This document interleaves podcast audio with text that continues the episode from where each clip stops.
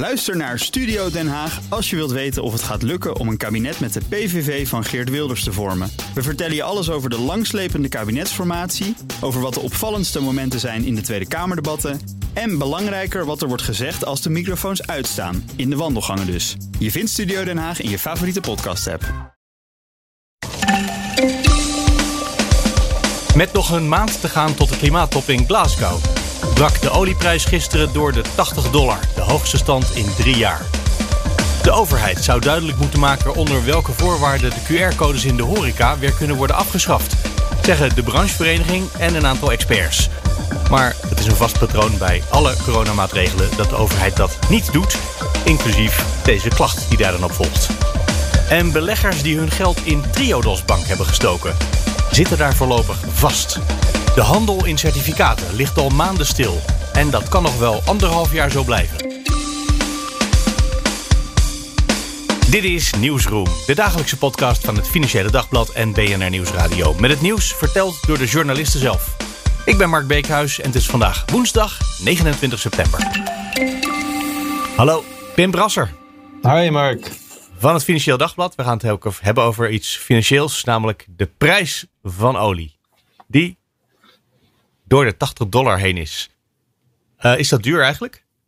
Ja, dat, uh, dat is wel duur. Ik, ik moet er wel meteen bij zeggen, uh, dat was dus gisteren. En dat is een beetje het lot van de beursredacteur. Er is koersbeweging en dan schrijf ik erover. en vervolgens gaat de prijs dan weer naar beneden. Dus het staat nu geloof ik weer anderhalf procent lager op, rond de 78 dollar. maar het verhaal blijft hetzelfde. olie is het afgelopen jaar gewoon ontzettend duur geworden. Um, ongeveer twee keer zo duur dan, uh, dan een jaar geleden. Ja, twee keer zo duur. Dan is die ene procent of die anderhalve procent, uh, dat rekenen we even weg. Ja. Aan de andere kant, ik kan me ook wel eens herinneren dat het 100 of 120 dollar was of zo. Een paar jaar terug. Ja, ik geloof dat het in, in 2008 ging het geloof ik richting de, de 150. Ja, inderdaad. Uh, dus, nou, zelfs maar, dat. maar dit, dit is toch in ieder geval de hoogste prijs in, in drie jaar tijd. Uh, en als je bedenkt dat we anderhalf jaar geleden dat uh, de prijs van Amerikaanse olie nog uh, negatief was, midden in de coronacrisis, toen de ja, vraag inderdaad. helemaal wegviel en de voorraden opliepen, dan is dit toch wel een, ja, een hele hoge prijs. Waar komt het door? Want we hebben het heel vaak over gas in de afgelopen dagen gehad, of in de afgelopen weken eigenlijk al wel. Is dit dezelfde reden? Gewoon aantrekken van de economie terwijl de productie niet het bij komt benen? Ja, exact. Dat, dat is inderdaad de reden. En uh, gas heeft er dan ook weer mee te maken, omdat uh, olie, dat, dat kan alternatief zijn voor gas. Dus die hoge gasprijs die, die maakt uh, dat effect weer iets groter. maar het is inderdaad voornamelijk het, het aantrekken van, van de economie en de transitie naar groene energie, die toch nog bepaald niet ver is. Want ja, we zitten allemaal nog aan de olie, blijkt. Je zou kunnen denken, de prijs van olie moet nog wat omhoog dan gaan we vanzelf andere energiebronnen opzoeken. Ja, nou ja, dat, dat, dat zou kunnen. En dan moeten die alternatieven natuurlijk wel zijn. Nou ja, dat, als je nu kijkt van, ja, wij zijn gewoon een ontzettend rijk land. Dus het is wel grappig van die, die benzineprijs, uh, mede vanwege die olieprijs gaat die nu ontzettend omhoog. Hij ligt nu tegen de 2 euro aan uh, per liter euro 95. Volgens mij is dat nog nooit voorgekomen. Um, maar je ziet gewoon dat de meeste mensen die hebben het geld gewoon voor over om lekker boodschappen te kunnen doen of bij mensen op bezoek te gaan. En die betalen dus ook gewoon die 2 euro. Dus dat, dat prijseffect dat zou moeten plaatsvinden, dat is er niet. Ik denk dat het daarvoor nog wel een heel stuk verder omhoog zou moeten gaan voordat je dat krijgt. En trouwens, uh, heb je het stukje van uh, Matthijs Bouwman van vanmorgen gelezen? Oh nee, dat heb ik niet gelezen. Oh, die heeft al zo'n heel kort stukje aan het begin van ja. de krant. Die beredeneert in een 200 woorden of zoiets, dat de olieprijs helemaal niet duur is. Tien jaar geleden kostte een liter benzine 1,68 euro. En nu zou dat dan uh, rond 1,90 zijn of zoiets. Dat is wat hij ervan maakt. Niet alle benzinepompen zijn natuurlijk even duur. En zegt hij, als we die 1,90 even aanhouden, dat is 19% duurder. Nou, dat is ongeveer ook de inflatie van die 10 jaar. Dat was 18%. Dus olie of benzine is even duur als 10 jaar geleden. Daarmee. Ja, dat is eigenlijk wel, uh, ja, dat, uh, is geen spel tussen te krijgen uh, natuurlijk. Nee, vond ik ook. En, en waar, je, waar je natuurlijk ook rekening mee moet houden is dat het klimaat wordt beschadigd als je benzine gebruikt. Dus, dat, dus in die zin van je kunt ook zeggen van het is eigenlijk nog veel duurder dan wat nu in de prijs zit. Van, natuurlijk zit er wel, zit er wel accijns op. maar ja, op die manier is benzine ook nog eens duur. Ja, en dat is ook de link die je in je artikel natuurlijk maakt. Al zit het al meteen in de, in de kop. Een maand voor de klimaattop in Glasgow breekt de olieprijs door de 80 dollar. Je zou denken misschien dat de wereld bezig is met naar die klimaattop toeleven. En dan proberen we van de olie af te komen. Maar zo simpel zit de wereld toch ook weer niet in elkaar. Nee, en, en je had vorige maand had je het uh, klimaatrapport van het eh, VN-panel IPCC. Die, die, die wees benadrukte hoe, hoe urgent het allemaal is. en, en toch uh, er werd ook nog voorspeld aan het begin van de coronacrisis van, nou ja, het is, het is klaar met die oliemarkt. Uh, we gaan straks helemaal opnieuw beginnen. En je ziet nu toch dat, dat olie weer ontzettend duur is. En dat de vraag trekt heel erg aan. En de verwachting is dat um, binnen een jaar dat de vraag hoger ligt dan voordat de coronacrisis uitbrak. dus we zijn nog niet vanaf van het zwart goud. Ja. Nee, dat is natuurlijk ook iets wat met alle crisis gebeurt. Dan breekt de crisis uit en dan stappen mensen op en die zeggen... Na de crisis gaan we het anders doen. Maar dat was na de financiële crisis niet. En dat is na de pandemie van dit moment ook niet echt. Nee, nee alleen het zou eigenlijk wel moeten. Uh, want in, op de klimaattop uh, in Parijs is afgesproken van nou, we gaan proberen om, uh, om de aarde maximaal anderhalf graden te laten opwarmen. en nou hebben wetenschappers begin deze maand hebben uitgerekend hoeveel olie we daarvoor in de grond moeten laten zitten. En ook uh, hoeveel steenkool en gas. En voor steenkool was het 90%, eh, dus dat is gewoon bijna alles, uh, moeten we niet gaan opstoken. En voor olie en gas is dat 60%. Um, ehm, en het probleem is nu dat er dus eigenlijk heel erg snel actie nodig is om dat nog te gaan halen, aangezien we nog uh, volop olie aan het oppompen zijn op dit moment. En als je bijvoorbeeld kijkt naar het Midden-Oosten, dan zouden die landen daar eigenlijk vorig jaar al moeten zijn begonnen met, uh, met minder olie oppompen. Alleen die economieën zijn totaal afhankelijk van olie. Dus ja, kort gezegd, we hebben een probleem. Het is de vraag of we het gaan halen op deze manier. Ja, dat is een beetje een dreigend einde van uh, dit gesprekje. Ja, dat is ehm, niet heel opbeurend allemaal. Nee, nou ja, de klimaattop is over een maand. Dus wie weet wat er uh, dan in Glasgow uh, voor diepe inzicht te komen over hoe we hiermee omgaan. Ja, misschien nieuwe afspraken over de energietransitie en zo. Want het is, uh, ja, de, de urgentie uh, is in ieder geval groot. Als je naar de berekeningen kijkt, kunnen we niet. moeten we heel snel van die olie af. En op dit moment zitten we er nog vol in. Pim Brasser, dankjewel. Alsjeblieft.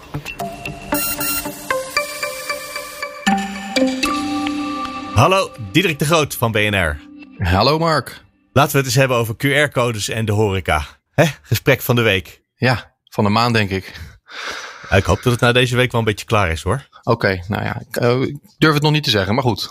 nee, dat is waar. Volgende week woensdag komt er nog een uitspraak van een uh, kort geding. Ja. Dus dan hebben we het er weer over, vrees ik. Ja. Um, tot die tijd hebben we in ieder geval die QR-codes. Als je ergens daar binnen wil, je kan nog wel op een terras zitten, maar vanaf vandaag is dat niet meer heel erg lekker. Nee. Dus uh, mensen zullen vanaf nu denk ik toch graag naar binnen gaan. En als je naar de wc wil, heb je hem ook nodig. Dus, uh... En de vraag is nu, hoe lang houden we dit? Dat is een vraag die bij alle coronamaatregelen steeds is opgekomen. Wanneer kunnen we hier vanaf? Wat zijn de criteria? Daar hebben we nog nooit antwoord op gekregen. Toch komt die vraag elke keer weer terug. Deze keer ook nu vanuit de horeca. Ja, ja, nou in eerste instantie eigenlijk vanuit mij.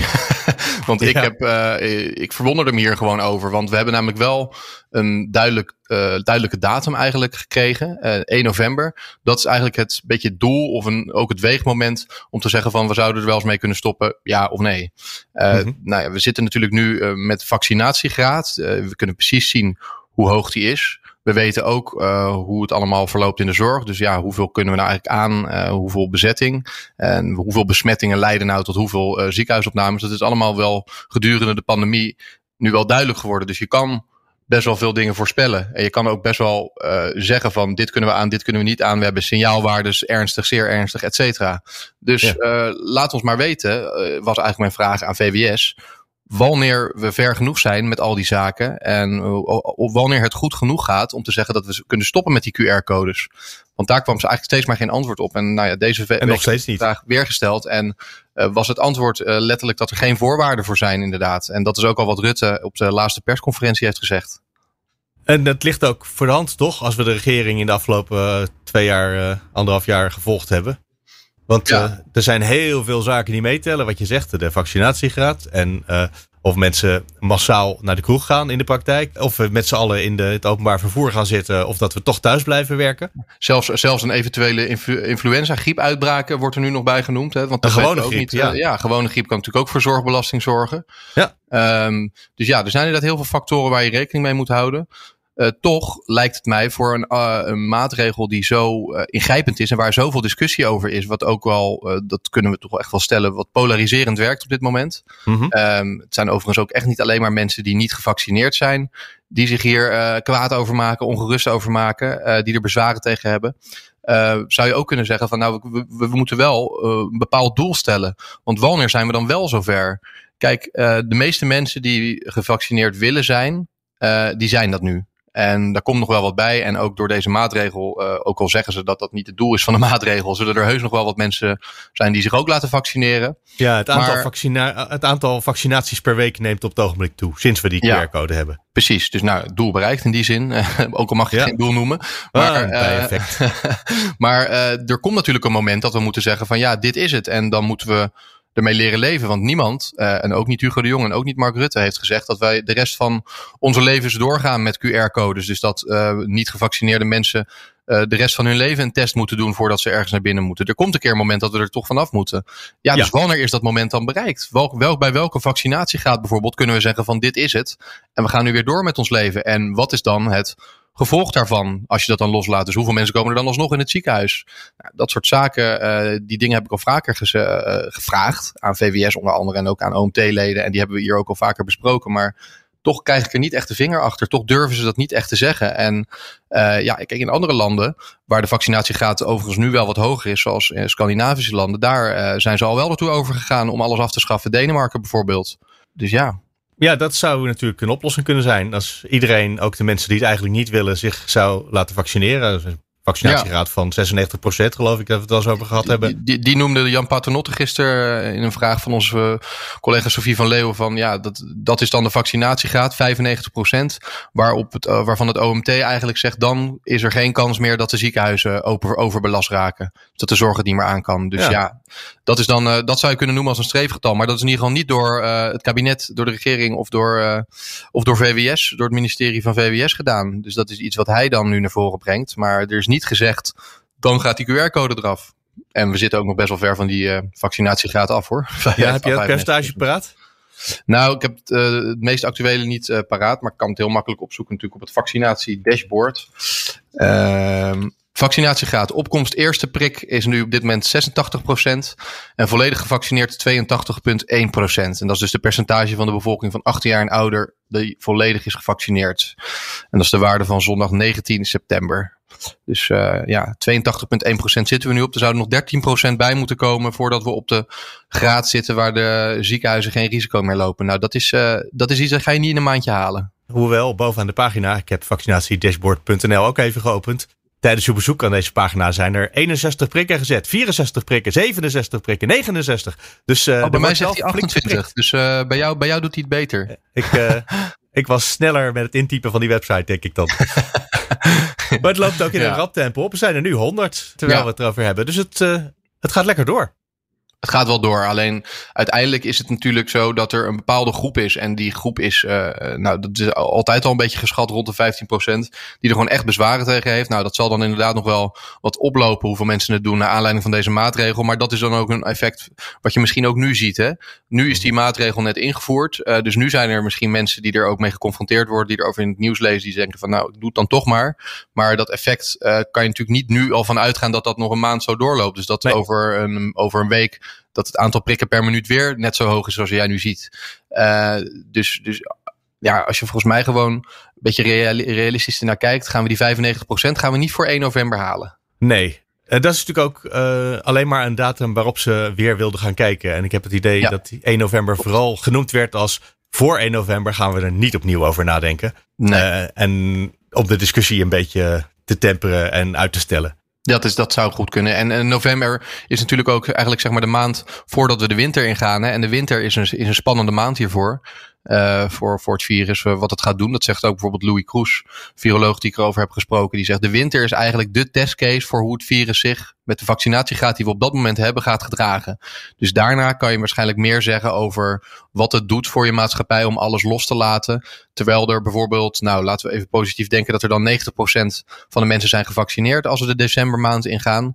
Wat mhm. betekent het dan voor die 10%? En wat betekent het ook voor de, de breakthrough infections? Hè? Want je kan nog steeds natuurlijk besmet raken en ziek worden, ook als je gevaccineerd bent. Ja. Wat gaat het dan doen?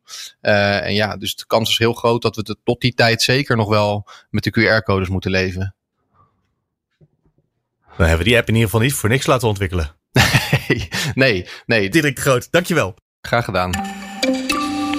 Hallo, Marcel de Boer van het Financieel Dagblad. Goeiedag.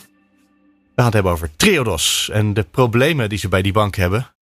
Met, uh, ik wou zeggen aandeelhouders, maar dat is nou net waar de crux ook in zit, zo hè? Het zijn certificaathouders van een uh, stichting die tussen de bank en de beleggers uh, staat.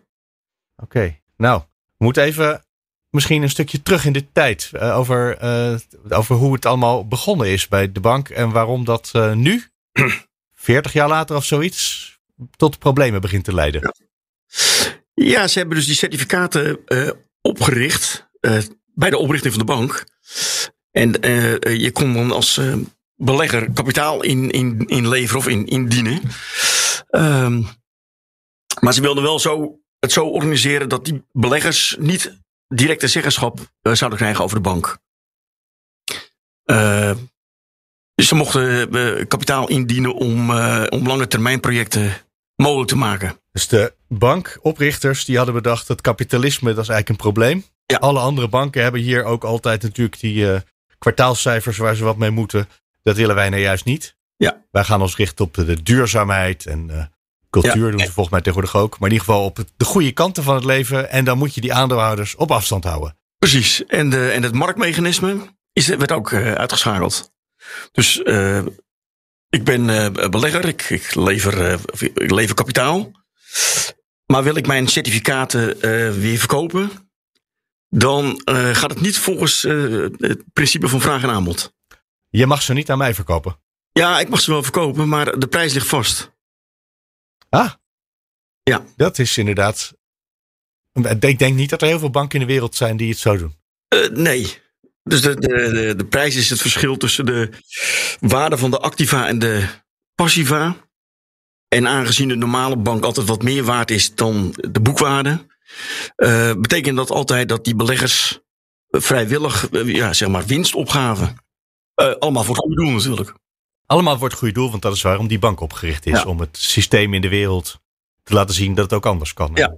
Goede dingen te stimuleren. de coronacrisis. Ja. En toen zag je dat bijna dat alle banken in, in, in ieder geval in Europa veel minder waard werden dan de boekwaarde.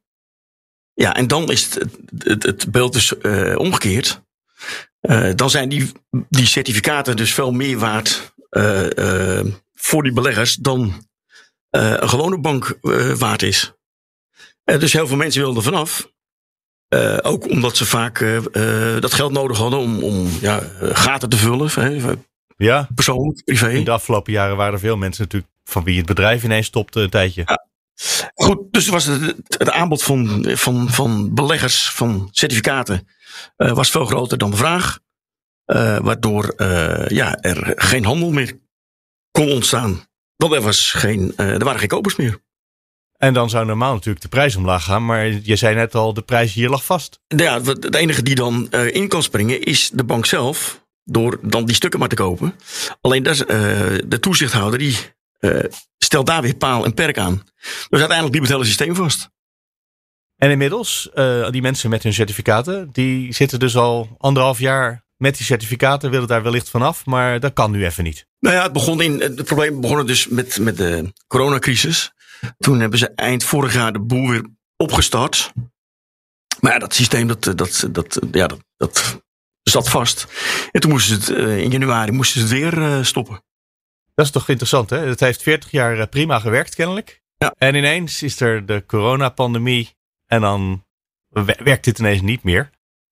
En ik kan me ook voorstellen dat dat niet heel simpel op te lossen is. Uh, nee, nou ja, ze willen dus. Uh, ze onderzoeken de, de, de opties. Uh, er wordt gedacht aan afwachten, maar niemand denkt dat het, het, het systeem toch weer kan gaan functioneren. en er zijn er twee andere mogelijkheden. een, een soort interne handel waarbij wel het prijsmechanisme weer kan werken. Of een, een beursgang van die certificaten. Waar ook het prijsmechanisme gewoon weer werkt. En dan heb je een beetje de, de Rabobank variant. Nou kijk ik even naar de krant en daar staat zelfs een beursgang lost problemen Triodos certificaathouders niet op. Dus zelfs het meest extreme, als ik het even vanuit het perspectief van Triodos bekijk, namelijk naar de beurs gaan, zelfs dat biedt geen oplossing.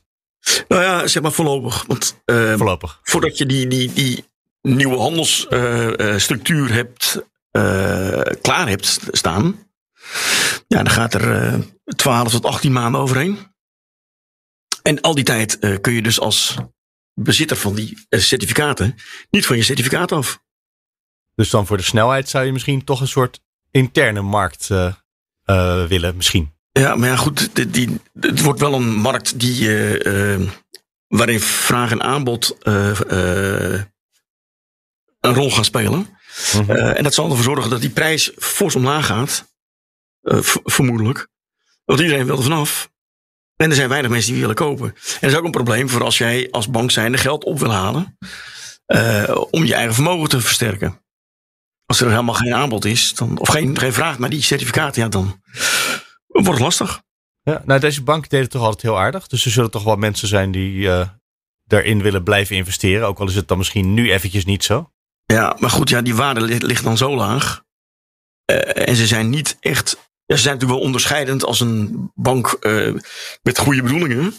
Ja. Uh, alleen het rendement is echt ontzettend laag vergeleken met uh, een, een investering in een certificaat van Rabo of een, gewoon een aandeel van ING of ABN AMRO.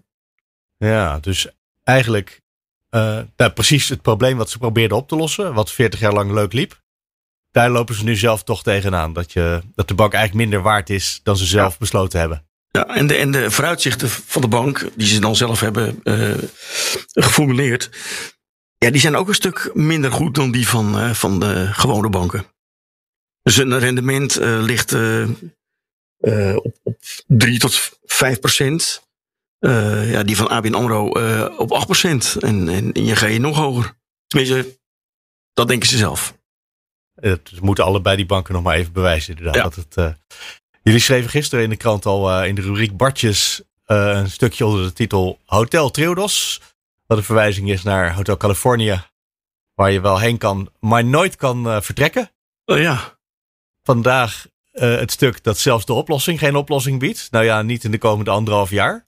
Ik denk dat de, de certificaathouders gewoon pech hebben voorlopig. Even goed, ondertussen zijn ze wel gewoon certificaathouder. Dus dat zijn ze dan toch nog niet kwijt. Nee, ze hebben nog steeds een, een belang. Dus dat is, ja. Uh, dat, dat is nog wel wat waard. Maar ja, de vraag is natuurlijk of iets iets waard is als je het niet kan verkopen. Uh, per definitie niet. Dat is delen door nul. Ja, ja. Ongeveer. Dat kan niet.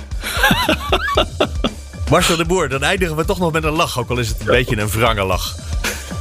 Dankjewel. Graag gedaan. En zo komen we aan het einde van Nieuwsroom. Wil je reageren? Dat kan natuurlijk. Mail naar nieuwsroom.bnr.nl of nieuwsroom.fd.nl. De show notes die vind je op bnr.nl slash nieuwsroom. En daar staan dus de links naar alle artikelen bij BNR en FD... waar we het hier in de podcast over gehad hebben. En morgen zijn we er weer. Dus heel graag tot dan.